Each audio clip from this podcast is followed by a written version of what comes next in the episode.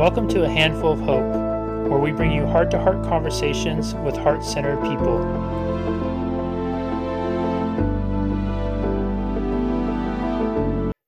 Hello, everybody, and welcome back to another edition of A Handful of Hope. I'm so happy and grateful to have Chris with us here today, and whose passion as a husband, father, and co founder of A Dad's Presence, an organization dedicated to supporting and empowering men on the journey of fatherhood. While on his own journey to become a dad, Chris was in awe of the amount of support and education for new mothers, but recognized a big gap when it came to support communities.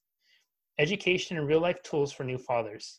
This led to the creation of A Dad's Presence and the, the Essential Wisdom for Dads course. Chris and his co founder, Jason, have been inspired to educate men across the globe as to the critical role a present, loving father has on their children's lives. Their courses explore a range of topics, including a dad's influence on epigenetics, the first seven years of childhood development, how beliefs are formed, and ways to create balance and harmony, harmony within the family unit. Whether you're a first time dad or the father of three, or our goal is to help you uncover your dad superpower. Chris, welcome and thank you so much for being here. Thank you, Jesse. I really appreciate the invite. Absolutely, man. It's it's it's really incredible, and I appreciate so much having someone that is willing to tackle the male perspective and and parenting because I feel like you know it's interesting like eh, you often hear the it's a man's world which in very many ways it is that's not to say it's not and I think that when it comes to many of these more gosh, I don't know what the language would be intimate and some of like the really the more precious parts of society and nurturing and raising the next generation. I think men often are shoved aside and there's really not a lot out there for guys to turn to or to look to. So I appreciate you being a leader in that and bringing this important work out to other men around the world. Well, I appreciate that, Jesse. It, uh, it was something that sort of chose me, to be honest. I, as I became a father myself and going through that path, uh, had some amazing experiences with a great. Uh, we had a, a, birthing doula and a pre-birthing class, and through that, I saw it was very much geared to support new mums, which it totally should be. Uh, it is such a huge uh, initiation for a woman to go from being a you know, a single maiden, as they talked about, into being that queen, you know, into a mother and then a queen. So uh, I just saw a real opportunity to help other guys that were going through what I was going through. And, you know, you mentioned a couple of things. And I think, first off, I want to say that everybody's dad did the best they could with the information they knew how. And that's how we got to where we are today what I'm very passionate about is helping men moving forward understand that we have the power to change our beliefs. So, no matter what our background, we can use that as really amazing life experience to either continue with beliefs that served or change into ways that maybe can be more beneficial to the next generation. So, as you mentioned, a big part of that is some belief structures around what a dad is and how a dad supports the family. And we want to take that much further than purely just being a breadwinner.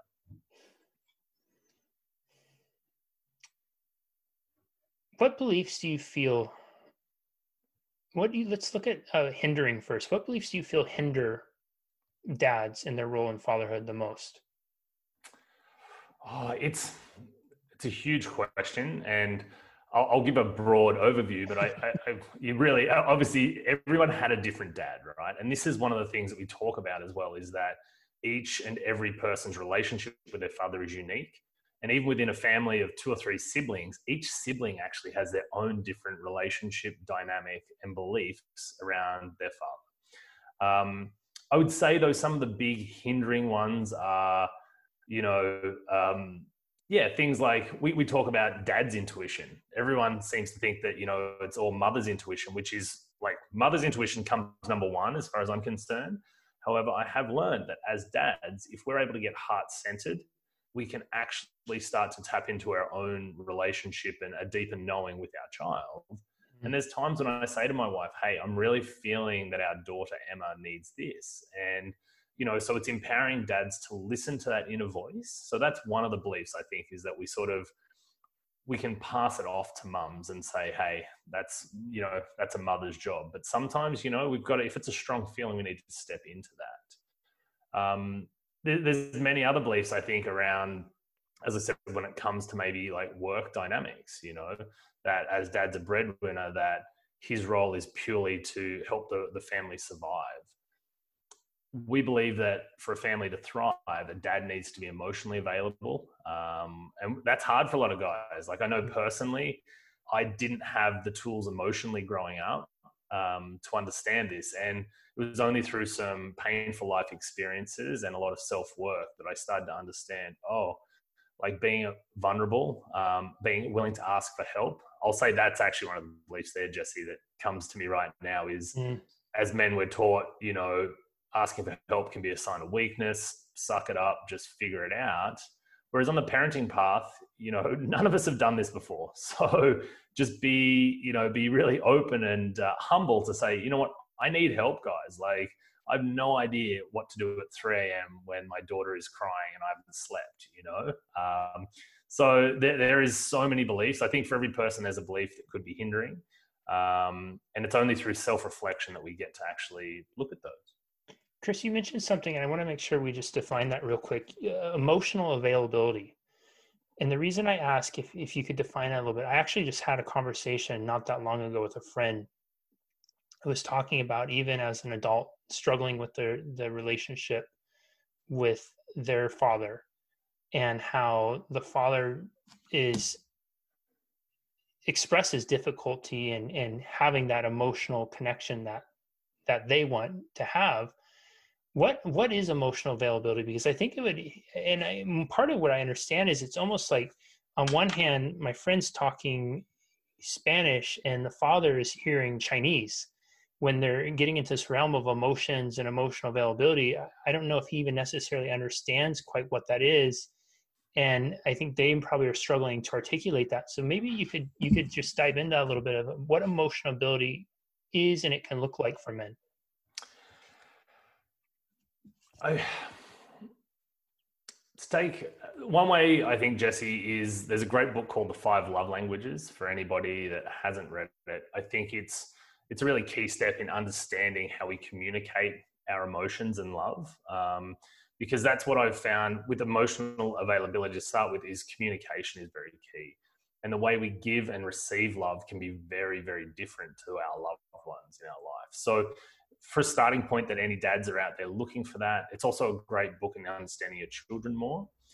For me, what I feel emotional availability is, it's being able to open yourself up to another person in a very vulnerable space and also have the self worth to understand that their responses and their reactions is a reflection of them. It's actually nothing to do with yourself. Hmm. Whereas I think a lot of us take on other people's emotions and we we feel less than based on what responses we're getting back from them and really that's a reflection of their own feelings of self-worth so emotional availability yeah for me it's being able to stand in that uncomfortable moment at times with love and compassion and being open without taking on somebody else's shit if you like um, so that's the way I see it, and that's a. I think that's something that needs to be practiced. I, I think most people aren't taught how to do that, as we live in a very conditional society. Um, I can only speak for myself, but I saw uh, achievement as love. Even though my parents didn't mean that, that's the way I saw it as a young child. So I was very driven by academic success, sporting success, which led then into my life of you know, chasing financial success as maybe what I deemed successful. It's taken me a long time to understand that they were all very hollow meanings of success when it becomes very, it became very apparent to me that my internal thoughts and beliefs actually dictated what happiness and success was to me. I think it's such a beautiful de- definition. And I want to before we come back to beliefs, I want to touch on the asking for help piece. I think that is, you know, and I guess maybe this goes into beliefs too. So easy to say, so unbelievably hard to do. especially when so many of us have poisoned, been poisoned, maybe unintentionally, but poisoned with the notion that to be a man means you figure it out, you don't ask for help, you suck it up, you you you know power through, don't show emotion, right? Tough it up. How do we begin to work through that programming and unwind that kind of web that we've been woven into to be able to find the space to be able to be sit in that discomfort to be vulnerable to ask the help especially at those times like you were saying 3 a.m you don't know what to do and you so desperately need that help right then. How do we get to that space where we can ask? Yeah Uh, that's a, probably a million dollar question right there. uh, um, Let's figure no, it out. um, we'll split it. yeah, for sure. There's, there's there's a couple of things that I think are very powerful, and one of the things I don't think we're taught is actually to ask for help as far as a higher power or God, universe, spirit, you name whatever word you want to put to it simply the fact of rather than getting caught in our reaction and caught in our head, I found it very powerful to start asking something bigger than myself just for support or help. Um, I believe everything in the universe is about support and challenge. So anytime we're facing a challenge, I believe there's already an equal support in place if we're willing to ask for it or to, to bring it forth.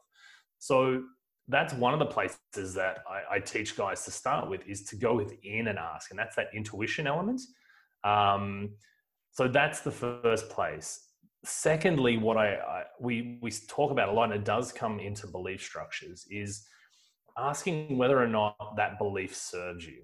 So when you when you're able to observe that you're going through that, and maybe you you, you start to go, oh, why don't I want to ask for help? You know, this is a situation where I could really use some help you become conscious that you're unconscious and then you go oh okay well it makes me feel uncomfortable to ask for help. And then you could ask well why is that? Does that serve? You know? And this is where i've been fascinated with learning about things like epigenetics or things as far as uh, how our beliefs are formed. And what I've come to know is that whether it's the ancient texts or whether it's science, they talk about the first seven years of a child's life uh, they are literally a sponge. You know, they, their mm. subconscious mind is wide open, and our beliefs and perceptions are actually formed by watching our parents, caregivers, our teachers, our siblings.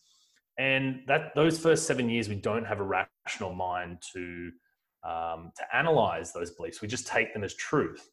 Then, throughout the rest of our life, these these beliefs play out because they're subconscious. You know, consciously we could go, oh man, I really need help right now. But subconsciously, there's an emotion or a feeling that says, oh, that's weakness. Like, don't do that. Mm. You're not a man if you do that. So there's this real disconnect. It's like this uh, dissonance between the conscious and the subconscious.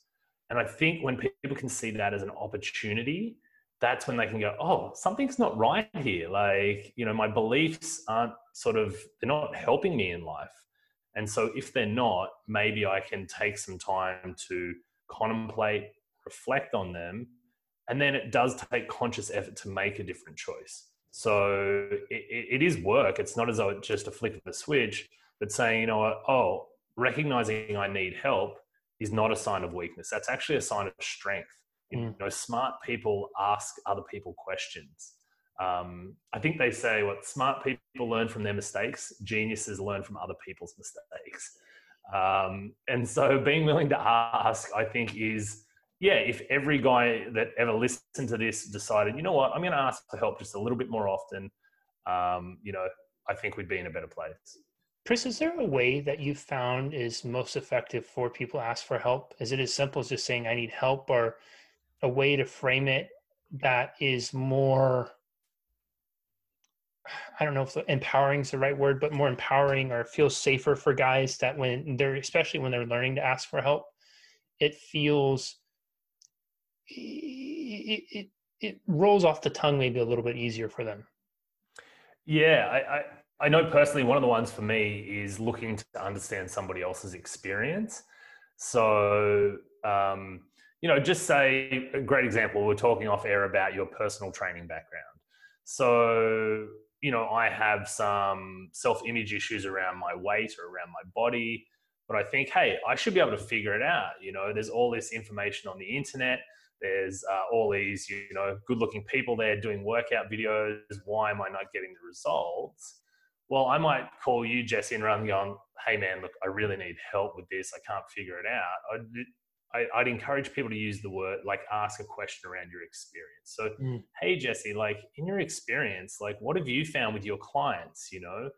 And that can open it up then maybe in a softer way where you can say, well, you come back, you give me some advice. I'm like, yeah, I'm actually really struggling in this area. I, I've been doing this and that, but I haven't been able to figure it out. So I think just finding somebody that you trust as far as having the result you want and then asking for their, their experience.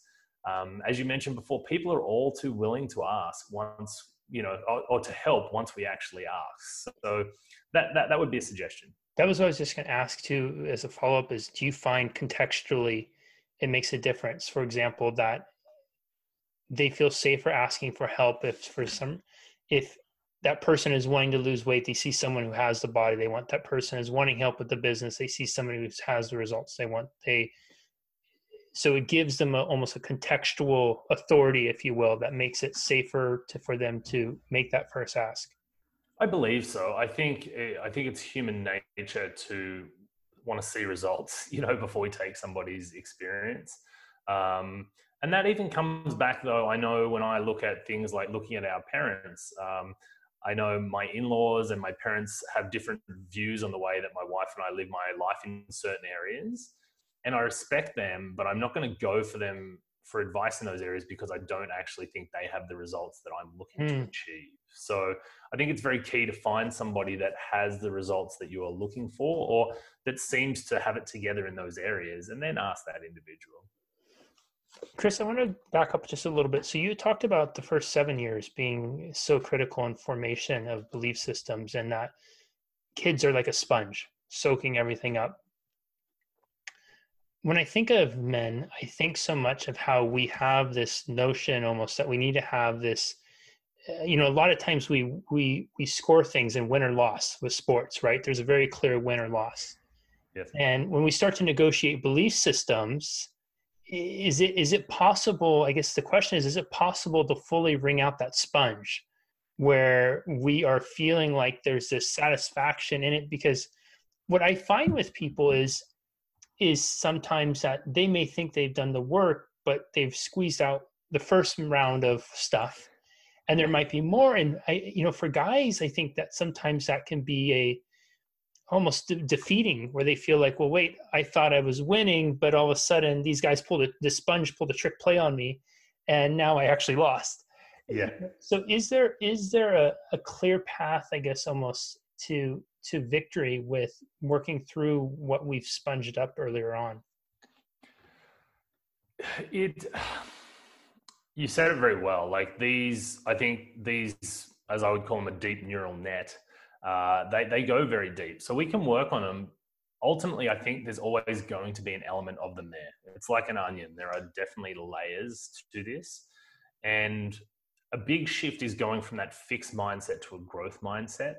And I'll tell you, that's still a journey for me, you know. Um, as you said, scoring things, win or loss, uh, you know, win or failure.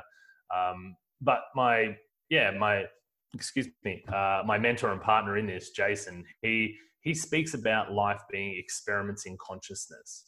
And so, if you think about an experiment in a science lab, you don't you never judge an experiment as a win or a failure. You're looking for the experience, and you're looking to understand what happened there.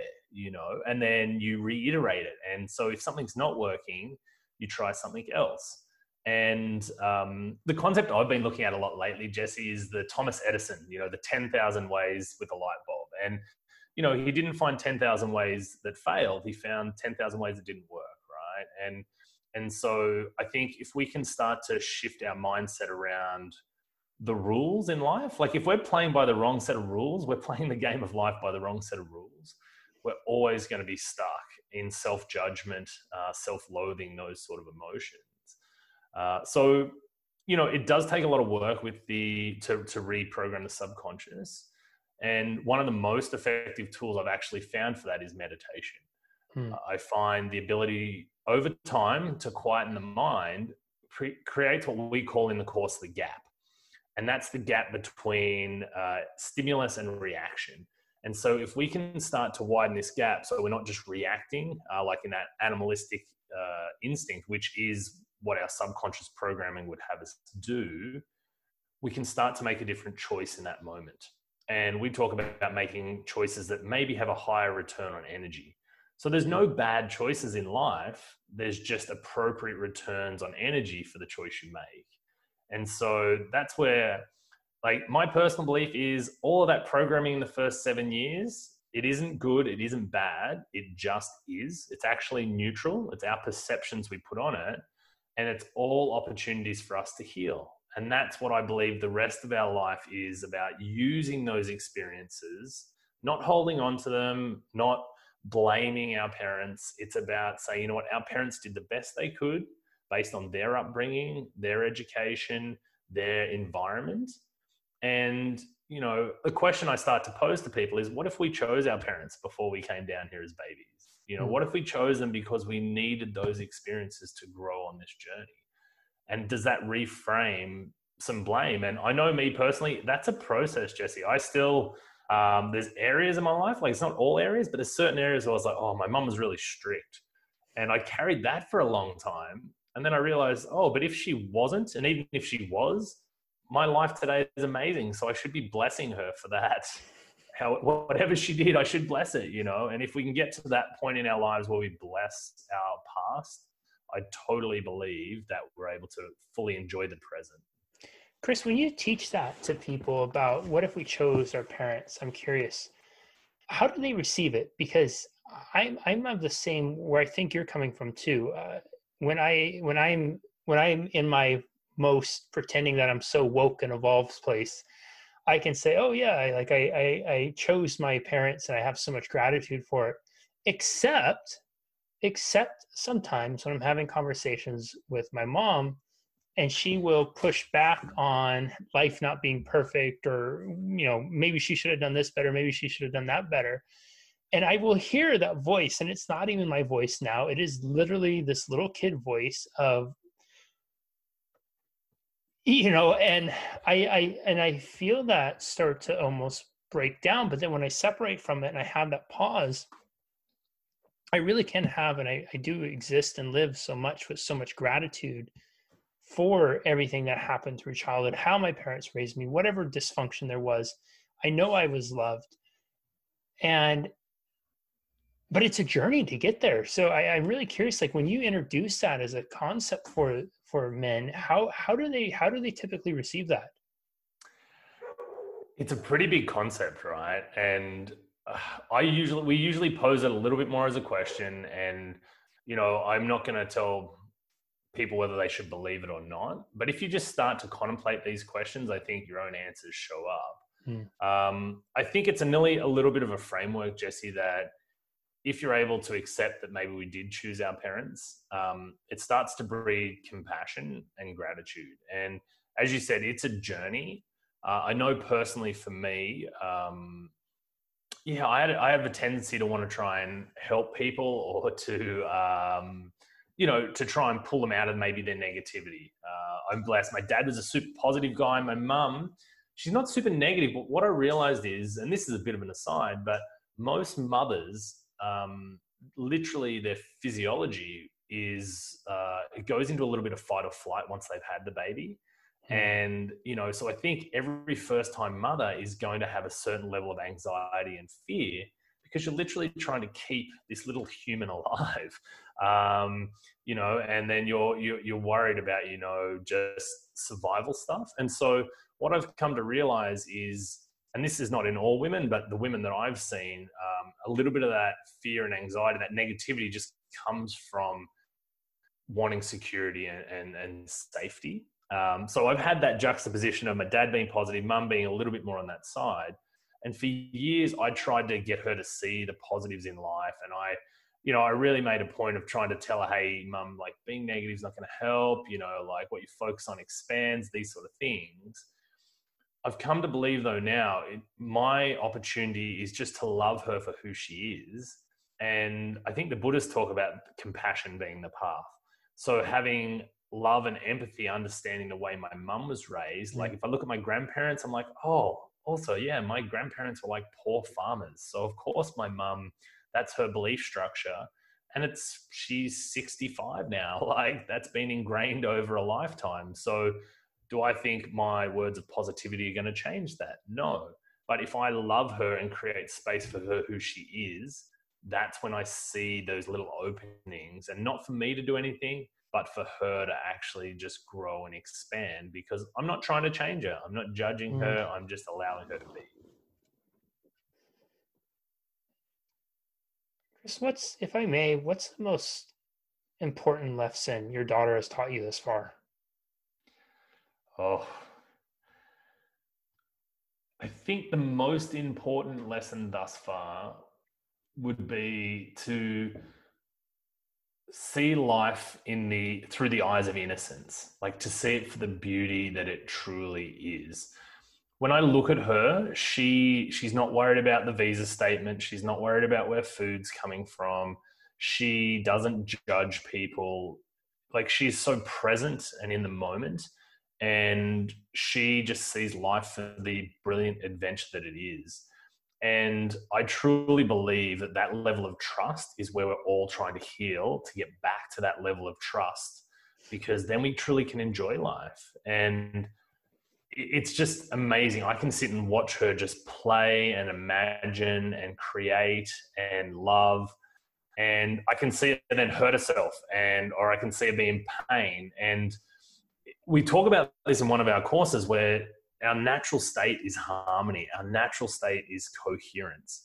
And even though the child might hurt themselves, very quickly they'll cry, they'll scream, they'll yell, and then they're back to this heart centered place. Whereas as adults, we can hold on to that for weeks, months, or years, and it actually sucks the life out of us. So that's my that, that's my number one, Jesse. A long way of saying just seeing her innocence and her trust for life. Um, that inspires me to to trust and to be present and to live in the now. That's beautiful, man. That when I felt that one when you shared that. Thank you for sharing it. And I find that and hearing you say that, hearing you share that, the thought that occurred to my mind is it's almost like you know, gosh, what would the world be like if we could all be, if we could all go back, you know, not to go back in terms of we go back and we can redo things, but we could go back with the same psychology as a child has. You know, specifically, and this isn't to dismiss or make small of the world. I think it's more of, it, or to the stuff that happens. It's not saying that you know things don't happen, but it's more of to the point of the holding on of it. When you were sharing that about your daughter, I remember very vividly two of my closest friends when they had their first son. I think he's six or seven now. But he was about one and a half, two, maybe a little bit younger. But he was the very fearless boy. His dad was a handful when he was he was young, so he was saying that he's he's fully getting paid back now for his his ways. And he was we were over at their house, and he's on the chair, looks at his mom. His mom says, "Don't jump." Not fully appreciating gravity yet. and he literally looks her in the eye, smiles, and swan dives off right onto the tile. And he's a tough kid already, but he starts to cry. And his mom goes over to him really quick. She looks at him in the eye and says, You're okay. You're okay. And just that little bit of reassurance within 10 seconds, he was okay. He was back to laughing. He was back up there five minutes later, giving his mom the same look, contemplating gravity. And I contrast that to how so many of us will, when we fall, when we take a leap and it doesn't work out. You ask me three years from now, what's going on? Why are things? And I'll say, well, it was because of three years ago that this happened. I mean, I was even in, I, I heard it in my voice and I teach this and I heard it in my voice today. I was in a meeting and somebody was offering this, you know, teaching this one thing, and I heard myself say, "Oh, well, that doesn't work for me because I tried it four years ago and it didn't work."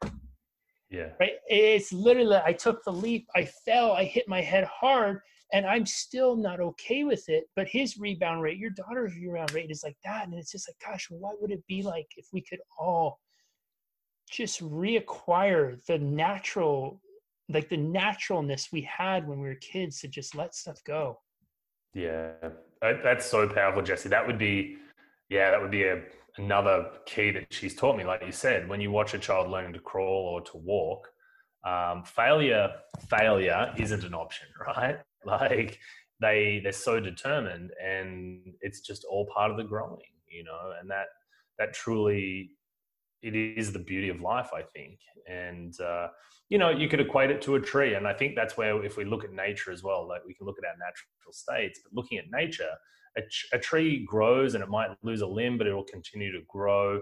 Um, you know whereas as you said as humans we we really yeah we get caught up in our own uh, yeah just our own past. And mm. i think that's I, the opportunity i see with the next generation is to yeah, not teaching them what to think, but teaching them how to think. And, you know, I want to, those first seven years for me with my daughter is about, you know, programming her to understand she's limitless, you know, to understand that she can do whatever she wants to do. She can create that um, your example about jumping off uh, uh, furniture. My daughter's the same. She's a little daredevil, and uh, we've had some moments already. We haven't gone to hospital yet, so touch wood. But um, there's been a few close calls, and for me, it's funny the way that our language um, really can mold our child's beliefs. So.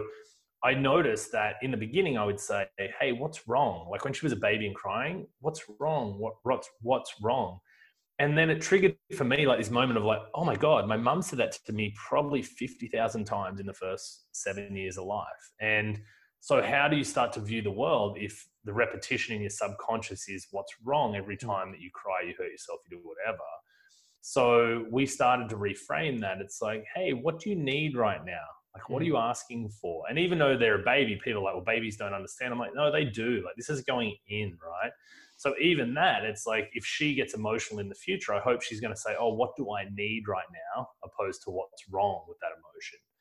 Um, or when she's on the couch and she wants to jump off, rather than saying "be careful," I'm like, "Hey, focus, be mindful." Um, mm. You know, so it's it's becoming more conscious of our language and the words we use, and we can do that for ourselves. I'm sure you help your clients with that. You know, if you see somebody that, that is using self-defeating language, I'm sure you're able to help them start to to make healthier choices and be more conscious around that their words are creative and powerful. And um, like you just said before you know that little voice that came up five oh, did that four years ago well that's totally the voice of the little kid right? Like it's um, so we're all we're all healing that wounded child. And that's a whole other topic that i'm i, I don't feel that i'm totally uh, qualified to talk on but it's um, you know i'm about trying to wound children less i guess in these initial years Chris, we only have time for one more question. This is going to that ish point I told you that is very yeah. selfish, but wanting to be respectful of everybody's time. Where do you see so dads do their work. They they they embrace the notion that they can change their belief systems. They rewire how they've been taught of what it means to not only just be a dad, but also I guess that would also be what it means to be a man, a, a male figure. How does how does that transform in your in your greatest vision for this? How does that transform family dynamics? And I'll I'll frame this with this: in the U.S., the statistics are widely you know you have a 50 plus percent divorce rate for first homes. One of the things that's coming out of like the data points I'm starting to see coming out of like this COVID time are instances and increased reports of abuse, uh, you know, child neglect, all these types of things. And that's not to stereotype men or women or anything like that. It is to say,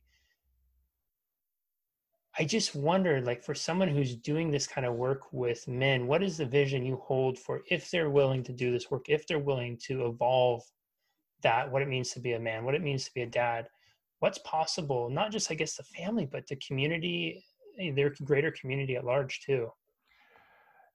Jesse, the you, you've said it. It's it's not just the family. It start. You know, Gandhi said, "Be the change you wish to see." So all change starts within. It then does ripple into the family. It ripples into the community and to the planet. But where this gets three dimensional for me is it ripples through generations. So by you doing the work to heal yourself now, you're changing the legacy of your entire family. You know, hmm. every child that is ever born, you know, downline from you is going to have the benefit of you stopping the recycled ignorance. Ignorance isn't a bad thing; it's just a lack of education, right? So my vision is this: this transcends time. You know, I, I hope the work I'm doing now will be rippling through families hundreds of generations from now, even just subconsciously. You know, I'll be a memory, mm. distant memory, and but it's it's hopefully this this sort of information lives on where we we start to you know empower our children for for generations, and I believe the world shifts then. If everybody starts to see the world as a way that they can create what they want, we we start to live in a totally different society. So that's my vision, Jesse, is that, you know, one small step, even if you change one belief structure of your own right now and you pass on a, a healthier or a higher return on energy belief to your children, that that can ripple throughout time. So um, I'm excited to see where it can go. And I think there's never been a better time than right now for for men to take responsibility and like you said it doesn't just have to be dads like this is about reframing what it means to be a man and um, I think the planet is in you know a great time for this transformation. Hmm.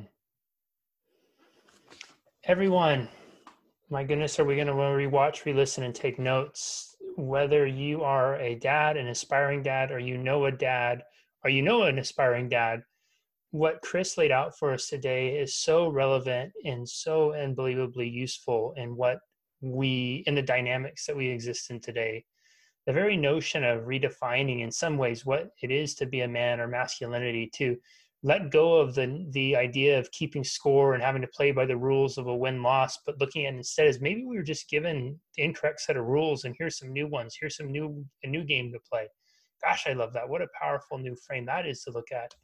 The idea that our belief systems aren't aren't ingrained that while we may have been sponge like those first years up to seven that there's still space to wring out the sponge and soak up something new, that we have a choice, that we have power in this to change the way we believe. And that belief change can really start in many ways with the most basic thing to extend the hand and ask for help, to raise your hand and say, you know, I could use a little help with this, and offering a safe and a safe approach to that.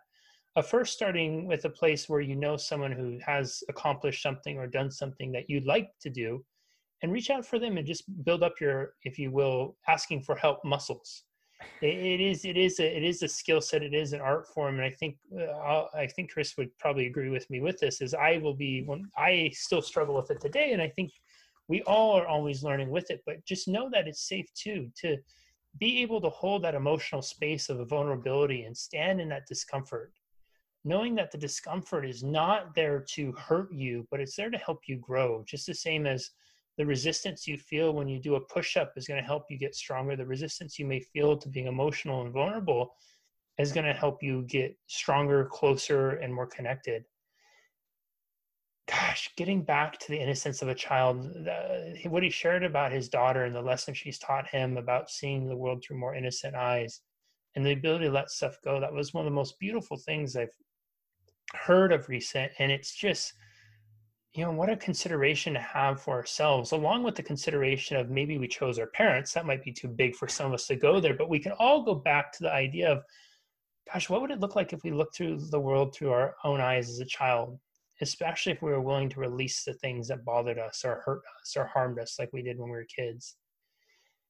And last but not least of course if you're whether you're a dad you want to be a dad you know someone who's a dad or know someone who wants to be a dad remember that this work doesn't just stop with the individual it positively impacts the family, the greater community, and it's it's ripples that can be generational. It can carry on for many generations to come. Chris, this has been absolutely incredible, man. What a blessing you're sharing with us has been today. Thank you so much. Thank you, Jesse. Honestly, the blessings are mine, and uh, yeah, thanks, thanks once again. Absolutely. We will see you next time, everyone, on another edition of A Handful of Hope. Bye bye. Thank you so much for listening. If you are finding value in these conversations, please rate and review on Apple, Google, Stitcher, or wherever your favorite place is to listen to